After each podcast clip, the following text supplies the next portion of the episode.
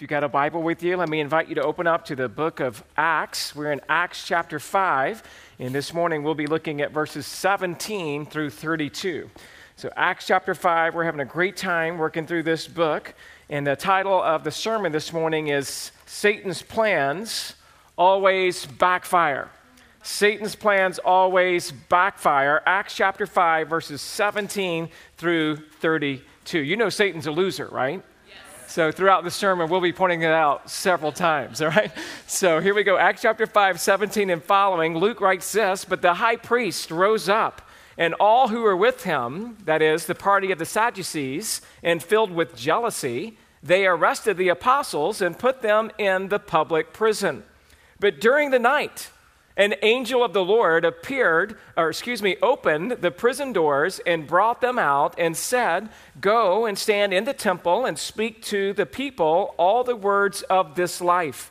And when they had heard this, they entered the temple at daybreak and they began to teach. Now, when the high priest came and those who were with him, they called together the council, all the senate of the people of Israel, and sent to the prison to have them brought. But when the officers came, they did not find them in the prison. So they returned and reported. We found the prison securely locked, the guards standing at the doors, but when we opened them, we found no one inside. Now, when the captain of the temple and the chief priest heard these words, they were greatly perplexed about them, wondering what this would come to. And someone came and told them, Look, the men whom you put in prison are standing in the temple and teaching the people. Then the captain, with the officers, went and brought them, but not by force, for they were afraid of being stoned by the people. And when they had brought them, they set them before the council, and the high priest questioned them, saying, We strictly charged you not to teach in this name, yet you have filled Jerusalem with your teaching, and you have intended to bring this man's blood upon us. But Peter and the apostles answered, We must obey God rather than men. The God of our fathers raised Jesus, whom you killed by hanging him on a tree. God exalted him at his right hand and, has, and as leader and savior to give repentance to Israel and forgiveness of sins. And we are witnesses to these things, and so is the Holy Spirit, whom God has given to those who obey him. Well, Father, we bow our heads before you this morning, thankful to read this book of Acts, this glorious historical perspective of the true events that occurred in the first century church. And we're thanking you, God, for just reminding us that you're in charge, you're in control, you will have your way no matter what. Thank you for the boldness that we see in the passage here of these apostles who continued to preach the gospel. May we learn from them in their example how we can be faithful in our witness for you. And it's in Jesus' name we pray.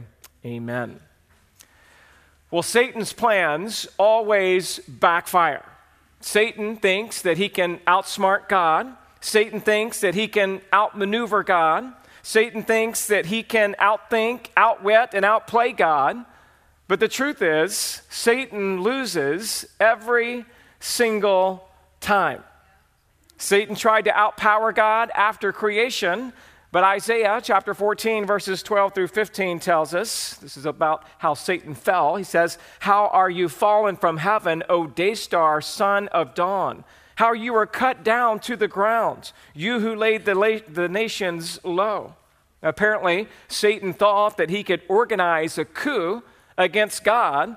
And then that passage goes on in Isaiah 14, 13 and following. You said in your heart, I will ascend to heaven above the stars of God. I will set my throne on high. I will sit on the mount of the assembly in the far reaches of the north. I will ascend above the heights of the clouds. This is what Satan says. He says, I will make myself like the Most High.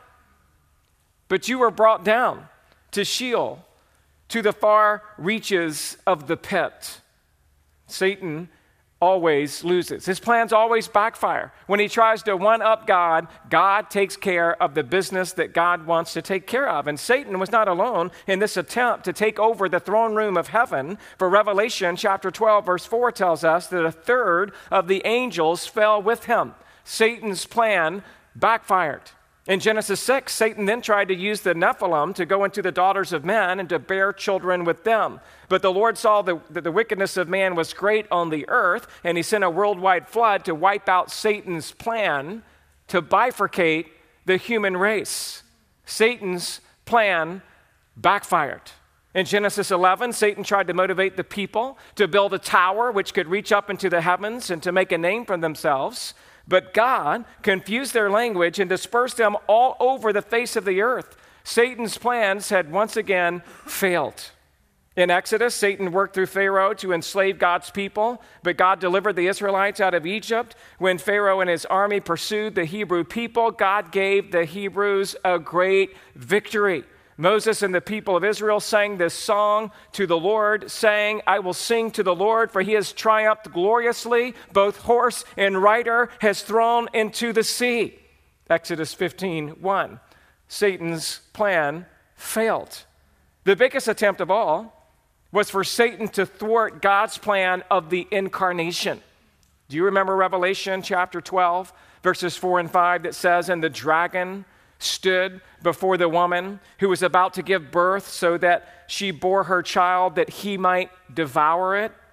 She gave birth to a male child, one who is to rule all the nations with a rod of iron, but her child was called up to God and to his throne. Satan attempted to devour the Lord Jesus Christ when he came to earth through Herod and the killing of the babies, as you know, in Bethlehem. But you know what? Satan's plan backfired. Of course, Satan tried to tempt Christ in the wilderness, and Christ defeated the devil yet again. Even on the cross, there is the fulfillment of Satan bruising Christ's heel, but Christ crushed Satan's head. 1 Corinthians 15, 3 through 4. For I delivered to you as first importance what I also received that Christ died for our sins in accordance with the scriptures, that he was buried, and on the third day he was raised in accordance with the scriptures. Satan's attempt to destroy Jesus backfired again. And we also read about Satan's future in Revelation chapter 20. If you think he's learned his lesson, he hasn't because he will continue to attack like a roaring lion, seeking whom he may devour. And yet we know in the future, Revelation 20, verse 1, that I saw an angel coming down from heaven, holding in his hand the key to the bottomless pit and a great chain. And he seized the dragon, that ancient serpent, who is the devil and Satan, and bound him for a thousand years. And if that's not enough, verse 10 of Revelation 20 then says, After those thousand years, the devil who had deceived them was thrown into the lake of fire and sulfur where the beast and the false prophet were, and they will be tormented day and night forever and ever. Satan's ultimate plans always backfire. It may appear that he is winning a few battles here and there, but Satan is definitely losing the war. Dear child of God, if you are in Christ this morning, then Satan's plans are backfiring in your life. He has no control over you. He can't make you do a single thing.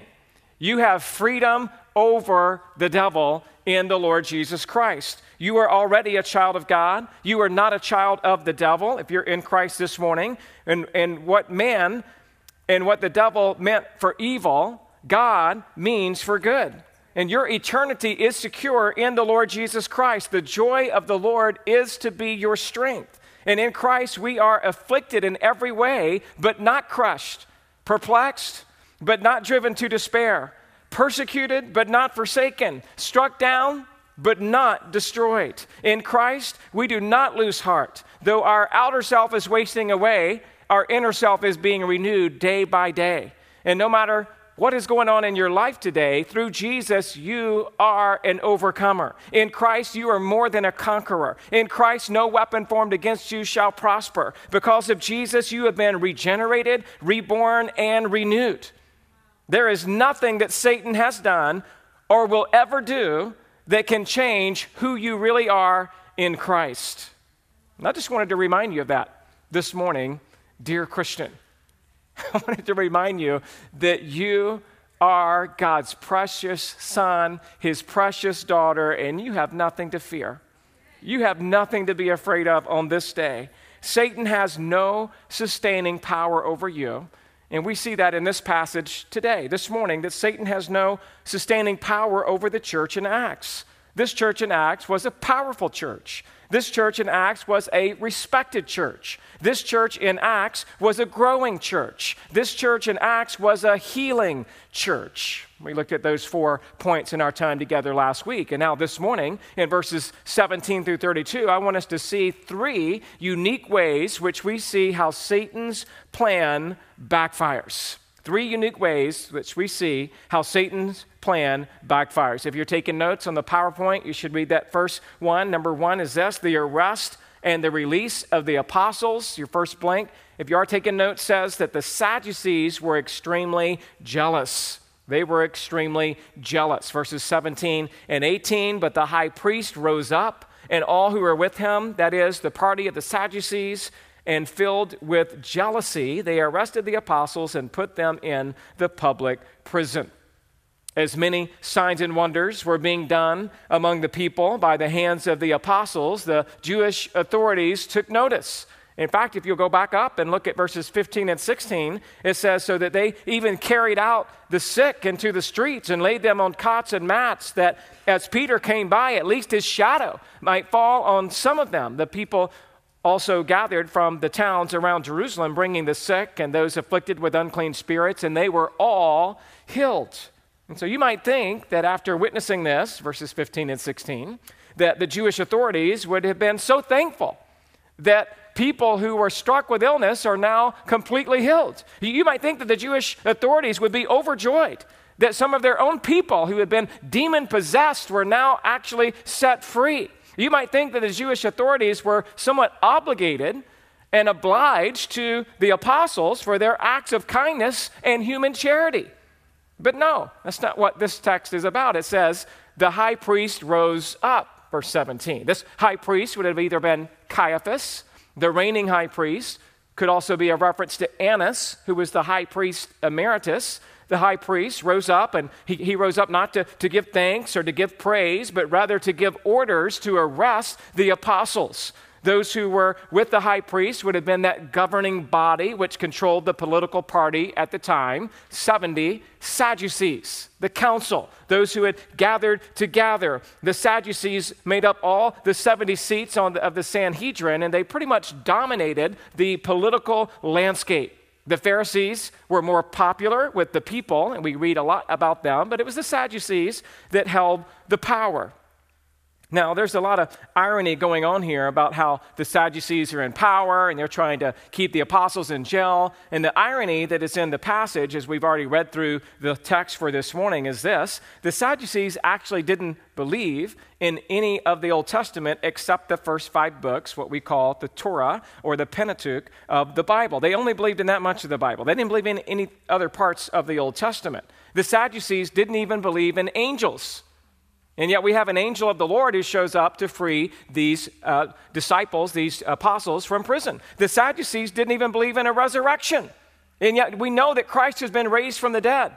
Get this the Sadducees didn't even believe in any miracles of any kind, even though we've already seen multiple miracles happening right in front of their faces. And in this particular text, the, the irony is that it is an, an, incredible miracle that's taking place as an angel frees the apostles out of the prison to go preach about the resurrection of Jesus. There's great irony here in this passage that the very things that they claim to, they're being confronted with in real life.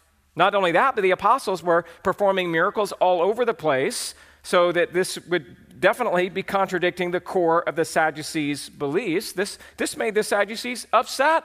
They were angry. They were jealous. That's what the word is that's used here. They were filled with jealousy. The word jealous here means intense negative feelings over another's achievement or success the apostles were achieving a certain amount of popularity, a certain amount of interest, a certain success to their ministries, and they were garnering attention and the praise of the people to some degree. And the Sadducees hated this. They hated the fact that somehow that these men were making progress in the ways of Christ. And so the Sadducees, while they should have been rejoicing with those who rejoice, instead they were envious. They wanted the attention that the apostles were getting. They didn't want the people of Israel to change their allegiances. The Sadducees didn't want their power to be threatened. And the Bible says that they're filled with this jealousy. That, that means that they're completely full. They, they didn't have any room in their hearts for anything else except their own glory. And though they said they worshiped God, they neither knew God nor rejoiced at the works of God. And we see that the Jews here are getting jealous, and they got jealous of the apostles regularly throughout the book of Acts. In fact, if you'll look over at chapter 13, Acts chapter 13, verse 45, it says, But when the Jews saw the crowds, they were filled with jealousy and began to contradict what was spoken by Paul, reviling him. So, as the Apostle Paul came on the scene, he's preaching the word. The Jews, again, they're filled with jealousy. Look over at Acts 17. Acts 17, this is Paul uh, as, they, as they've been over in Thessalonica. Uh, it says in verse 5 But the Jews were jealous and taking some wicked men of the rabble, they formed a mob, set the city in an uproar, and attacked the house of Jason, seeking to bring them out to the crowds. So they're jealous, they're upset. They're, they're confronting the apostles regularly throughout the book of Acts. And so these Sadducees here in Acts 5, they arrested the apostles and they put them in a public prison. That's all they knew to do with them. They had already arrested Peter and John once in Acts chapter 3 when they healed the man there at the, the, the gate of Bethesda. Uh, so now they, uh, they uh, at the beautiful gate, rather. So now they're here and they are arresting now the entire clan. All the apostles are being arrested and put into a public prison. The, the Romans would give some jurisdiction to the Sanhedrin to make arrests that were related to their cultural and religious laws. Now, now, keep in mind that there are no religious laws cited here as the reason for the arrest, but we know that the motive was that of jealousy. The Sadducees wanted to maintain the status quo. They didn't want to change, and they didn't want anything about them to be changed, and they didn't want anything in their agenda to be, to be diverted. They, they had an agenda to keep control of the people and to teach them as they saw fit. And the apostles were now put in jail and, and it's really hard to understand how they thought that the prison bars could restrain the power of God. But when you are operating out of jealousy, you're acting not rationally, but you're acting out of emotion. They're overcome with emotion, where they're not thinking clearly, acting clearly, seeing clearly. They just want to stick to what they want to stick to. And So the Sadducees were extremely jealous, and your next blank says, The angel of the Lord was remarkably strategic. Verses 19 through the first part of verse 21. But during the night, an angel of the Lord opened the prison doors and brought them out and said, Go and stand in the temple and speak to the people all the words of this life. And when they heard this, they entered the temple at daybreak and began to teach. Now, you got to like that, right? You got to appreciate that it was during the night that an angel of the Lord open prison doors. This isn't the apostles coming up with a prison escape plan and somehow digging with a spoon under their cell until they get the tunnel long enough to all run out, run out, you know, and get away. No, this is them. They're sitting there. They're being faithful, serving their sentence. They most likely were in prayer, maybe even in song. We read about that in Acts 16. And so they're, they're sitting there, but all of a sudden, this angel shows up delivers them out of the prison and tells them to go back into the temple area and to preach. This happens, uh, uh, this angelic involvement of rescuing from prison happens also in Acts 12. Look over at Acts 12. We see another occasion where an angel rescued godly men from prison. Acts 12, verses 5 through 10. Verse 5 says So Peter was kept in prison, but earnest prayer for him was made to God by the church. Now, when Herod was about to bring him out on that very night, Peter was sleeping between two soldiers, bound with two chains, and sentries before the door were guarding the prison. And behold, an angel of the Lord stood next to him, and a light shone in the cell. He struck Peter on the side and woke him, saying, Get up quickly. And the chains fell off of his hands. And the angel said to him, Dress yourself and put on your sandals. And he did so. And he said to him, Wrap your cloak around you and follow me. And he went out and followed him. He did not know that what was being done by the angel was real, but thought he was seeing a vision. When they passed the first and the second guard, they came to the iron gate leading into the city. It opened for them on its own accord, and they went out and went along one street, and immediately the angel left him. So we see a second occurrence of an angel in the book of Acts, freeing the apostles, Peter, and others from prison. And we know from the Bible that angels are created beings that worship and serve God.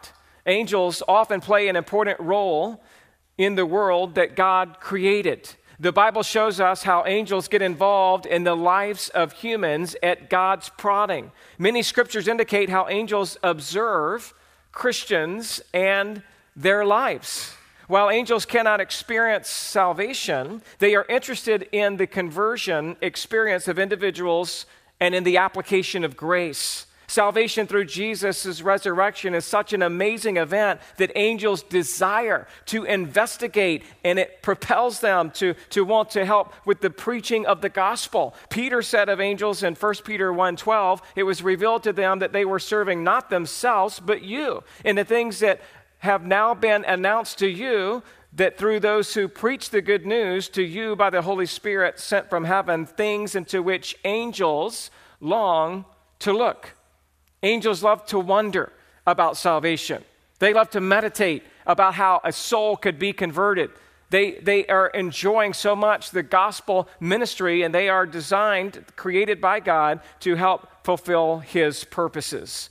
And you may think that, that here with the angels that they are you know, involved uh, with them throughout the New Testament. There's other places where angels, uh, Hebrews 1 uh, 14 says they're ministering spirits sent to serve those who will inherit salvation. Uh, there's times when angels interfere with the events of human history to assure God's plan is fulfilled. And so it is here in Acts chapter 5. The angels are sent by God, this angel sent by God, an angel of the Lord, very much involved in the deliverance of the apostles from prison and in directing them of where they should go next.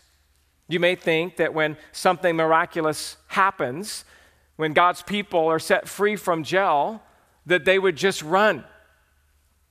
That's what I would do. I was set free from jail. I would just run. But that's not the case. They are directed to go back to the temple and to preach. In fact, maybe the other most famous jailbreak in the Bible would be Acts 16. We haven't looked at it yet. Yeah, why don't you turn there with me? Acts 16. This is Paul and Silas who were in the Philippian jail. And I've mentioned already that sometimes they're praying, singing hymns. That's what's happening here. Acts 16 25, about midnight, Paul and Silas were praying and singing hymns to God, and the prisoners were listening to them. In the midst of persecution, in the midst of their incarceration, they're involved in worship. And it got the attention of the other prisoners who couldn't help but to listen. How could these men be praying to God? And suddenly, verse 26, there came a great earthquake, so that the foundations of the prison were shaken. And immediately all the doors were open, and everyone's bonds were unfastened. When the jailer woke and saw that the prison doors were open, he drew his sword and was about to kill himself. Maybe you know that the, the rule was if your prisoner escaped, you're supposed to die as the guard because you didn't do your job. So this guard's about to kill himself, supposing, the end of verse 27, that the prisoners had escaped.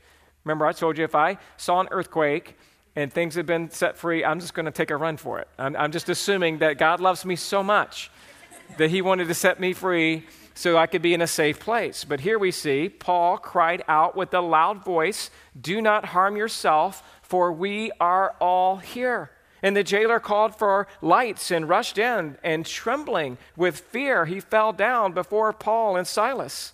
Then he brought them out and said, Sirs, what must I do to be saved? And they said, Believe in the Lord Jesus, and you will be saved, you and your household. So, both of these examples, Acts 16, we could say Acts 12, and then back to Acts 5, these prison breaks, all of these are perfect examples of how Satan's plan totally backfired. Satan's plans would have been for the apostles to be locked up and silenced. But in each instance, the apostles were delivered from jail to continue to serve their deliverer. They were delivered not to just find a safe place, they were delivered to serve the one who delivered them. And the one who delivered them here in Acts 5 had a place for them to go. He says, Go, stand in the temple and speak to the people all the words of this life. The angels didn't tell here in Acts 5, they didn't tell the apostles to go to a secluded area. He doesn't tell them, this angel to, doesn't tell them to go to a safe area. He doesn't tell them to go somewhere else. He says, go to this strategic area. Get right back into the preaching of the gospel in the public square. They were freed not to hide, but to boldly return to the temple and continue the ministry of the gospel. And that's exactly what the apostles did in the beginning of verse 21. They entered the temple at daybreak and began to teach. You think our service is a little early at 9:30. All right, they're, they, they're there at daybreak and they're ready to teach. Satan was trying to stop the preaching of the gospel, but Satan's plan backfired again. Well, now that we've seen the arrest and the release of the apostles, let's look at our second heading this morning. Number two, the power and the perplexity of the authorities. Your next blank says physical power does not always secure the upper hand. Physical power does not always secure the upper hand. There in the middle of verse 21, it says, Now when the high priest came and those who were with him, they called together the council, all of the senate of the people of Israel, and sent to the prison to have them brought. But when the officers came, they did not find them in the prison, so they returned and reported, We found the prison securely locked and the guard standing at the door, but we have opened, uh, but when we opened them, we found no one inside. So the Sanhedrin, the high priest, they all had the physical, the political power, if you will, but they did not actually have the upper hand in this situation. That the angel of the Lord had delivered the apostles, and they were now in the temple preaching. So when the officers showed up, they would have found the guards standing in place, and they would have looked like the jail was secure, but when they actually went inside, there were no prisoners. Right? Certainly some irony in that. They're all standing there. They think the guys are still behind them in prison, but when they go in, they're not there. There is no person, there is no earthly power, there is no physical force that can contain the power of God. Romans 8:31 if God is for us, who can be against us? We know that Romans 8:37 through 39 says, "No, in all these things we are more than conquerors through him who loved us. For I am sure that neither death nor life, neither angels nor rulers, nor things present nor things to come, nor powers, nor height, or nor, nor depth, nor anything else in all of creation will be able to separate us from the love of God in Christ Jesus our Lord. Now, Romans 8 is talking about salvation, that God grants salvation by his sovereign grace to those who repent and believe. And that's exactly what we should be meditating on when we face persecution of any kind. I still belong to God. I'm in his hands. I'm, I'm in his control. I'm under, living my life under his providence. And when we face physical persecution at times, we know that that doesn't change our standing before Christ. Not one thing will happen to us outside of God's ordained plan. Even though it may feel at times like you're going down, if you're in Christ, you're always going up.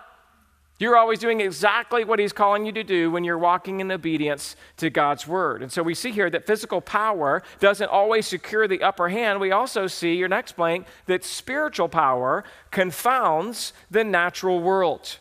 Spiritual power confounds the natural world. Verses 24 through 26. Now, when the captain of the temple and the chief priest heard these words, they were greatly perplexed about them, wondering what this would come to.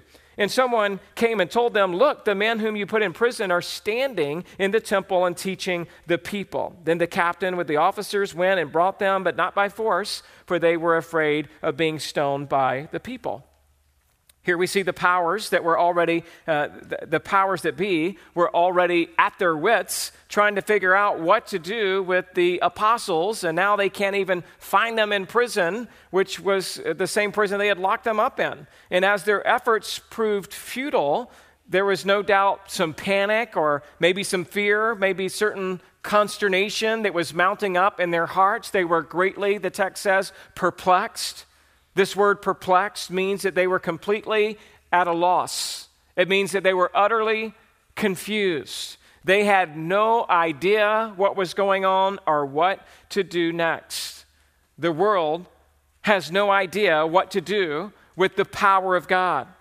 And when they are not able to comprehend the wisdom of God, then they get confused. They get perplexed. Only God can open and reveal His truth and Himself to them.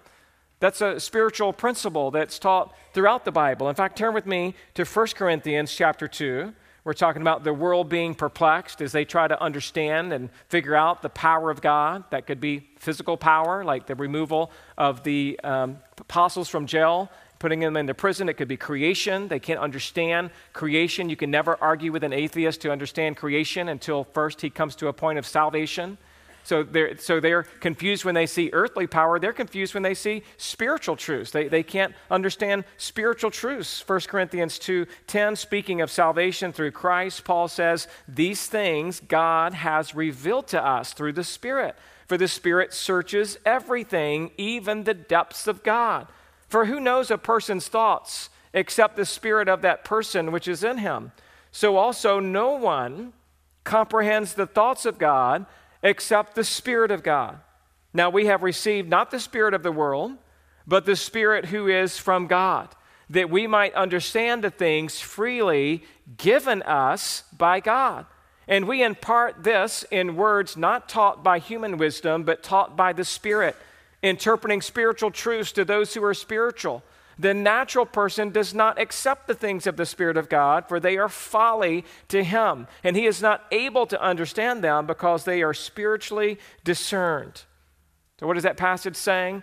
The unbelieving Jews don't understand what it is that God's doing, what it is that God's doing through the apostles, what he's doing through the story in Acts 5. They don't even understand salvation. They didn't understand why? Because this text says they're spiritually discerned, which means that they didn't understand. They had not experienced the illumination of the Word of God through the Holy Spirit, which gives saints the capacity to understand and to see spiritual truth. The spiritually blind are unable to see it. In fact, the world examines God's Word and they find fault with it. They judge it as untrue. And in their dead spiritual state, they cannot understand the mind of God or the holiness of God or even understand the grace of God through Christ. And so, back in Acts 5, look at verse 25 and 26 again. It says that someone came and told them, Look, these men whom you put into prison are standing in the temple and teaching the people. So they're, they're confused, they're perplexed, they don't know what's going on. And so finally, they understand now, okay, these guys are now, uh, the authorities are informed. The apostles were in the temple, and this time the captain and the officers went and they brought them uh, not by force, it says in verse 26. Then the captain with the officers went and brought them not by force, for they were afraid of being stoned uh, by the people. I told you there's some irony in this text. Now it's like, well, who's afraid of who? Like the apostles, you might think we're afraid of the authorities because they got thrown in jail, but now the angel has put them out, and now the authorities are afraid to come get the apostles because they are afraid they may be stoned. Again, a little irony because the captain and the officers are afraid. They're afraid of being stoned by the people. The, the apostles' popularity and credibility with the people forced the authorities to proceed with an uneasy caution. And just like in the previous events, the apostles offered no resistance. I think that's what's so amazing to me as well throughout the New Testament. They never, they never fought their way out. They never even resisted their arrest. They were determined to submit to whatever God had in store for their future. They were not afraid. They were not complaining. They were not bickering. They were, as verse 41 says, look down at 541, they were rejoicing that they were counted worthy to suffer dishonor for the name. They were, they were pleased to suffer for the Lord Jesus Christ. There was no whining about what was happening in their persecution. They were just pleased and rejoicing that they had a part to play in God's ultimate plan.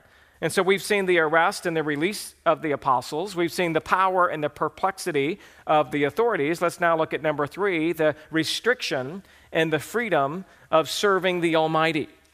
They're restricted by the authorities, and yet we know in God's authority they have a freedom to serve the Almighty. Your next blank says, rebuked for teaching in the name of Jesus. You can kind of see this coming. Verse 27 When they had brought them, they set them before the council, and the high priest questioned them, saying, We strictly charged you not to teach in this name. Yet here you have filled Jerusalem with your teaching, and you intend to bring this man's blood upon us. And so they are brought again before the council, this time not by force because of the fear of the people, but they are brought nevertheless before the council for more questioning. The council reminds the apostles that they had strictly forbidden, back in Acts 3, they had strictly forbidden teaching in this name. Notice that the high priest was so jealous and he was so upset that he couldn't even bring himself to say the name Jesus. He didn't want to say Christ. He didn't want to say the Messiah. He didn't want to say Jesus. He's just like, this, this man, we told you not to speak in this name. The high priest was so jealous and upset that he wasn't even willing to say the name. And yet, here they are filling Jerusalem with their gospel preaching. That's what he's upset about. They weren't keeping their faith to themselves. Our society today wants you to experience freedom of religion in your own heart. right? They tell us, like, hey, as long as you're in, maybe in your own church, which you know they're coming after it, and in your own heart, you can do whatever you want, but you can't step into the public square and profess faith in Christ. And faith in Christ includes all the words of life. That's what these guys are preaching. We're going to preach about Jesus. We're going to preach all of his words. We're not just preaching about faith in him, we're preaching that faith transforms and that faith leads to obedience and faith leads to, to the joy of the Lord of walking in his path. And the culture is trying to cut us down at the knees. And I'm just telling you, we will not be silent. We will not be quiet. We will continue, as is it the tradition of our faith, to preach the full gospel. And my friends, we got to get ready for what's going to happen because we will be brought before authorities sooner than later about being reprimanded for doing what it is that we're doing here this morning. And yet we understand that we're willing to pay that price, and we'd like to fill, just as they filled all of Jerusalem with the preaching of the gospel, let's fill all of Santa Clarita with the preaching of the gospel. Let's fill all of Saugus High School, Castaic High School, whatever high school you go to. Let's, let's fill it all with the preaching of the gospel. Let's go everywhere that we can. And let's not be silent and let's not back down, but let's fill this community with Christ. And how does that happen? It happens with us having a boldness and an energy and a, and a, and a conviction of there is an end that is coming. And, and this world is, is in a mess. And yet we have the answer. We have the words of life. And right now we are free to go anywhere that we want to preach the gospel of the Lord Jesus Christ. Let us be encouraged this morning. Oh, how I would pray that our church would be so on fire with the gospel that we would fill this community with the teaching of the Word of God. And the council said to them, You intend to bring this man's blood upon us? This is no doubt a reference to the fact that Peter had repeatedly preached that the Jews were indeed responsible for turning Jesus over to the authorities and having him crucified. I don't understand really what they're saying. They're like, You're going to blame us for his death? Well, yeah, we're blaming you for his death. Jesus Acts 2:23, delivered up according to the definite plan and foreknowledge of God, Peter speaking at Pentecost said, "You, pointing to the Jews, crucified and killed by the hands of lawless men." So Peter had regularly been confronting them that Christ's blood died, or Christ died and his blood is indeed upon your hands. That's Acts 2.23. Again, in Acts 3, 14 and 15, Peter and John state, But you denied the holy and righteous one and asked for a murderer to be granted to you, and you killed the author of life, whom God raised from the dead. To this we are witnesses. Peter had already confronted these officials in Acts 4:10, let it be known to all of you and to all of the people of Israel, but that, that by the name of Jesus Christ of Nazareth, whom you crucified, whom God raised up from the dead, by him this man is standing before you well. And so we see clearly that the apostles had been teaching that the Jews did indeed have Jesus crucified. But they were also preaching that this same Jesus that you had crucified has been raised from the dead, and that through the resurrection of Christ, you can have eternal life. By the way, every time in the book of Acts that the apostles confront the authorities and say, You crucified Christ, they never denied it. Not one time did the, uh, did the uh, religious leaders say, No, no, no, we didn't do that. They, they owned it. Also, every time Peter confronted them about you crucified Christ, then he pivots and says, But God raised him from the dead, and he's now alive today. And the officials never denied the resurrection. At the end of the Gospels, they do. They say, oh, go tell them the disciples did it, and we're going to try to hide it and cover it up. But in the book of Acts, every time that that argument is given, they have nothing to say. Do you know why? Because it's true. They know they killed Jesus. They know Jesus was raised from the dead. They know they have a huge problem on their hands, and yet they still want to cover it up. And so they're upset just making these arguments about, look, we're just telling you you can't preach in his name. They really don't have anything to refute because they know that the apostles were right. And maybe the Jewish authorities even forgot what the Jewish people said at their prodding in Matthew 27 25. And the people answered, His blood be on us and on our children. So they owned it. These unbelieving Jews that were stirred up by the Pharisees and the Sadducees and the council owned the fact that at the crucifixion that Christ's blood was indeed upon them and on their children.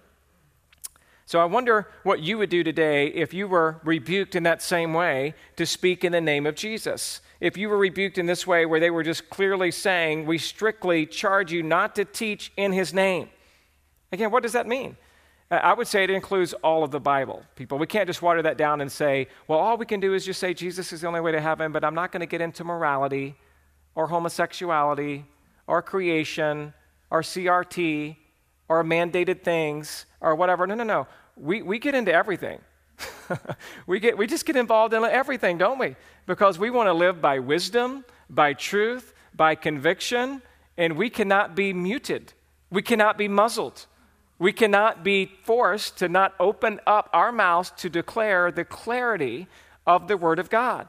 Now, the sharpest part of that clarity is Christ, because if you don't preach the gospel, no one's going to agree with you and all the other issues that we're working through today as a society. So we preach Christ first and foremost. But the way that we preach Christ also relates to the other issues that are going on. And then we see your next blank there says, faithful to obey God at all costs. That's what we're talking about, verse 29. But Peter and the apostles answered, We must obey God rather than men.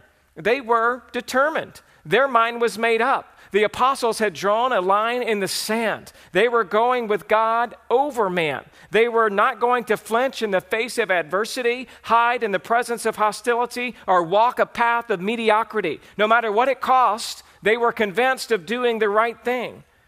And the same thing had happened in the previous chapter, Acts chapter 4. Acts chapter 4, 19 through 20. But Peter and John answered them whether it is right in the sight of God to listen to you rather than to God. You must judge, for we cannot but speak of what we have seen and heard. We can't help it. We're compelled to. We're compelled to preach God's word. We can't help but to speak of what, what we've seen and heard. So we must obey God rather than men. Now, God has set up authorities and obeying those authorities is part of the Christian duty, part of our Christian responsibility.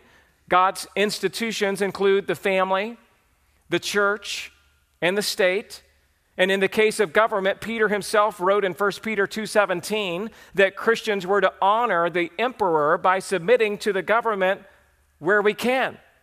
Ultimately, we are to submit to the governing authorities as long as they don't contradict God's word. And that includes obeying things like speed limits.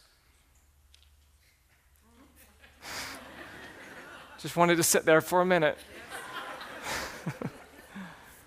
we need to obey things like speed limits and stop signs, wearing seat belts, paying income taxes, adhering to building codes, renewing our driver's license, all out of our love for Christ. We love Christ. We want to be law abiding citizens. But there are times when a Christian cannot and should not obey the state. And here in Acts 5, this is clearly one of those times. And I'm not suggesting that we should rebel when we simply dislike a law that makes us uncomfortable or because we don't like the leaders. I'm talking about acting wisely on occasions in which the state forbids what God requires or if the state sanctions what God forbids. Going against the state, of course, may lead to consequences which we must be willing to face. But many biblical examples of holy disobedience are evidenced in the scripture. You had the Hebrew midwives who would not commit infanticide during the times of Moses. You had Esther who lobbied for the preservation of the Jewish people. And you have Daniel who continued to pray to his God even though prayer had been outlawed. And here in Acts 5, the apostles choose civil disobedience for an obvious reasons, uh, reason. They can't stop preaching the gospel. But notice how they didn't respond to the authorities with disrespectful speech or with violent riots, right? They, they simply kept declaring the good news of the gospel of the Lord Jesus Christ. And, dear brothers and sisters, we're living in difficult times, and I, I want to encourage you to consider how God would want you to obey Him in each and in every situation. And I can't tell you exactly what that looks like for you and your personal convictions and in your own life. But I'm just saying you need to be thinking about it. You need to be praying for wisdom. And you certainly want to say, well, I'm going to go with Jesus no matter what. I'm going to preach the gospel. And then there's other things that the culture and the government has said that we've, as a church, stood up to and said, we're not going to do that. We're going to meet together. We're going to sing together. We're going to declare the glory of God together. And no matter what happens, we'll always continue to do that as a church. But now, even in your own personal life and business, you have to make decisions. And we just wanted you to know as a church, we support you. We're behind you. We want to help you work through those conversations as elders. We've been having many conversations with various people, and rightly so, about how to think through it, how, how to take a stand, how to do what God would have them do. Different people choose to take a different path. We support each path that's done in, uh, with a pure heart and a clear conscience and with biblical wisdom. And we're praying for you. We're praying for you. We know it's not easy. We're praying for wisdom and we're praying that you would never go against your conscience. And we're praying that whatever you do, you would do it for the gospel's sake and for the sake of bringing glory to God with your actions and with your behavior.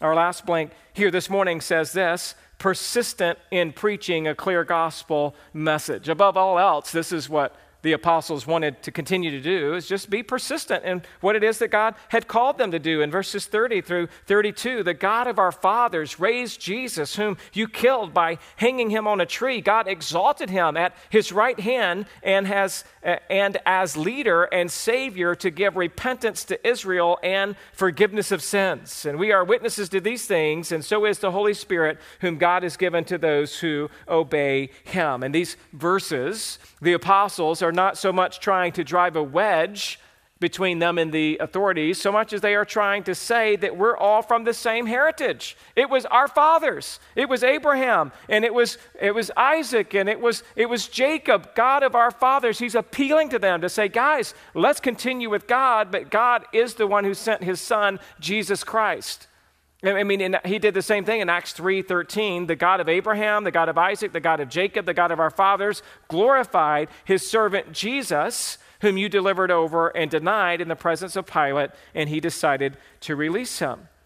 And so, after making this connection with Abraham, Isaac, and Jacob, the apostles make it clear that they, there, there, still was a culpability in handing Jesus over to the Roman authorities. Again, they say, You killed him there in verse 30. Again, you killed him by hanging him on a tree.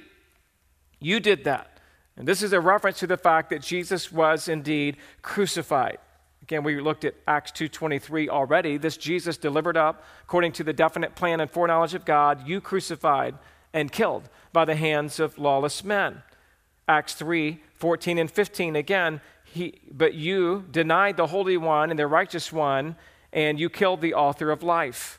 But we also see, as I've been saying, that there's also an emphasis on the resurrection. Every time they said, Hey, you did this, you killed Jesus, they also say, But God raised him from the dead. And there's eternal life for all who repent and believe. And on this day, you could turn from your sin and acknowledge that what you did was wrong, that what you did was, was hurtful to God, that you killed his son. And yet, now in this moment, at this time, you have an opportunity to look at the glorious resurrection and my friends, you could be here today and you need to know, and I need to know that we're responsible for Christ's death. Our sin placed him on that cross. And we have an opportunity on this day to say, but Jesus has been raised from the dead. And because he's been raised from the dead, I have an opportunity to have new life. I have an opportunity to walk in the power of the Spirit. I have an opportunity to walk in obedience. There is nothing that can keep me out of my internal inheritance in God. Through repentance and faith, which God grants, you have that opportunity here even this morning. We understand that God exalted him, verse 31, and he's at his right hand as leader and savior to give repentance to Israel and forgiveness of sin. I love this word leader here. The word leader could also be translated as prince, it could be translated as ruler. It could be translated as originator or as founder. And they're saying, hey, this, we're talking about this eternal person, the Lord Jesus Christ. He's the Prince of Heaven. He's the ruler of the world. He's the originator of the earth. He's the founder of all things. And Philippians 2 9 says, Therefore, God has highly exalted him and bestowed on him the name that is above every name. And so we know that God raised Jesus from the dead, not just to show that he won, and not just to, to say that he could rub it in the devil's face he raised Jesus from the dead to give, verse 31 says, to give repentance to Israel. God loves his people. He desires that his people would come to him. He sent his son to die for his people, and he, he, he, he gives repentance. Repentance is not a work of the flesh, repentance is not something you do with your own will. Repentance is faith. Repentance is a gift. Repentance is God's sovereign grace. Repentance is granted to those who would repent and believe. And it's offered to all of Israel and then, as we know, it's offered to the Gentiles as well. Acts 11, 18. When they heard these things, they fell silent and they glorified God, saying, Then to the Gentiles also God has granted repentance that leads to life. He's granted it to those who are chosen in the heritage of the Jewish uh, ethnicity, and He's granted it to any Gentile who would repent and believe. He gives it. God gives us the opportunity to repent and to be forgiven throughout the perfect sacrifice of His Son, Jesus Christ. This is the gospel. The apostles are preaching the gospel, not some watered down version. They're not preaching love wins. They're not preaching your best life now. They're not preaching easy believism. They're not preaching just try Jesus. They're preaching the gospel. They're saying God is holy. And you and I are sinners. And Christ came and He died and He was raised from the dead. That if you repent and turn to Him and believe in Him, you can be saved. You can be born again. And oh, how that may be true of you even here this morning. That wherever you are in your life and in your walk and in your journey, you could be young and you could be old and you could have been here forever. This could be your first Sunday. And we're saying to you this morning, you can be born again. Your sins nailed Christ to the cross, but he's been raised from the dead. Won't you come to him this day? Won't you acknowledge your need for him this day? And if you're a Christian, won't you just rejoice in that? on this day and say, It's because of that I will defeat habitual sin in my life this week. It's because of the power of God that I don't have to keep arguing and keep complaining and keep fighting in ways that are sinful because I've been set free of that. I don't have to live that way anymore. In fact, I'm called, verse 32, to be a witness to these things. That's what the apostles are saying, preaching the gospel. We're witnesses to these things, and so is the Holy Spirit who showed up powerfully at Pentecost, who showed up and empowered the believers to understand and preach the word of God and perform these miracles. And God has given the Holy Spirit to those who obey Him. So the apostles are witnesses, they are testifying to the fact the Holy Spirit is a witness, and the Holy Spirit is being poured out on all those who come to Christ. And it's understood here that when you come to Christ, you will obey Christ. You will walk in that obedience.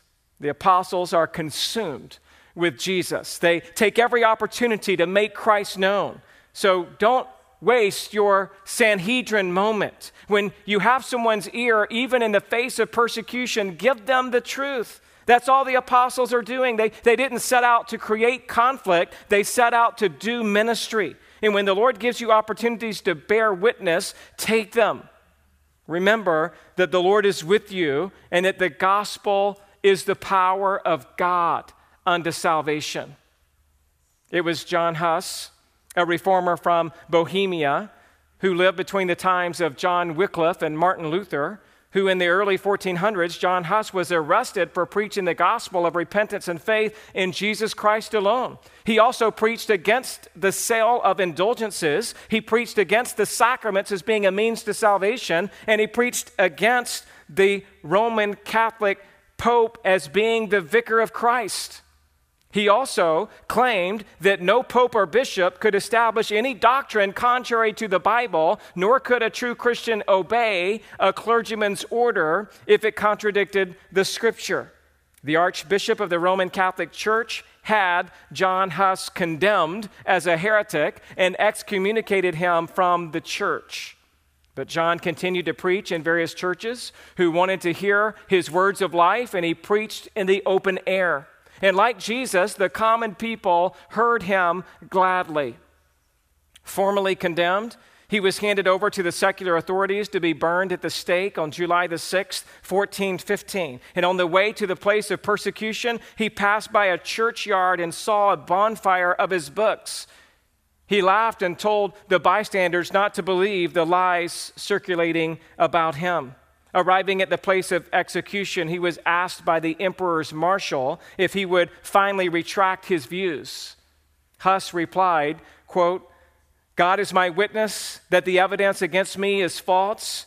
I have never thought or preached except with one intention of winning men, if possible, from their sins. Today, I will gladly die. Close quote. The fire was lit. And as the flames engulfed him, Huss began to sing in Latin a Christian chant Christ, thou Son of the living God, have mercy on me. Beautiful story from church history. Will cook his goose is a phrase that refers to this incident because in his native language, Huss means goose.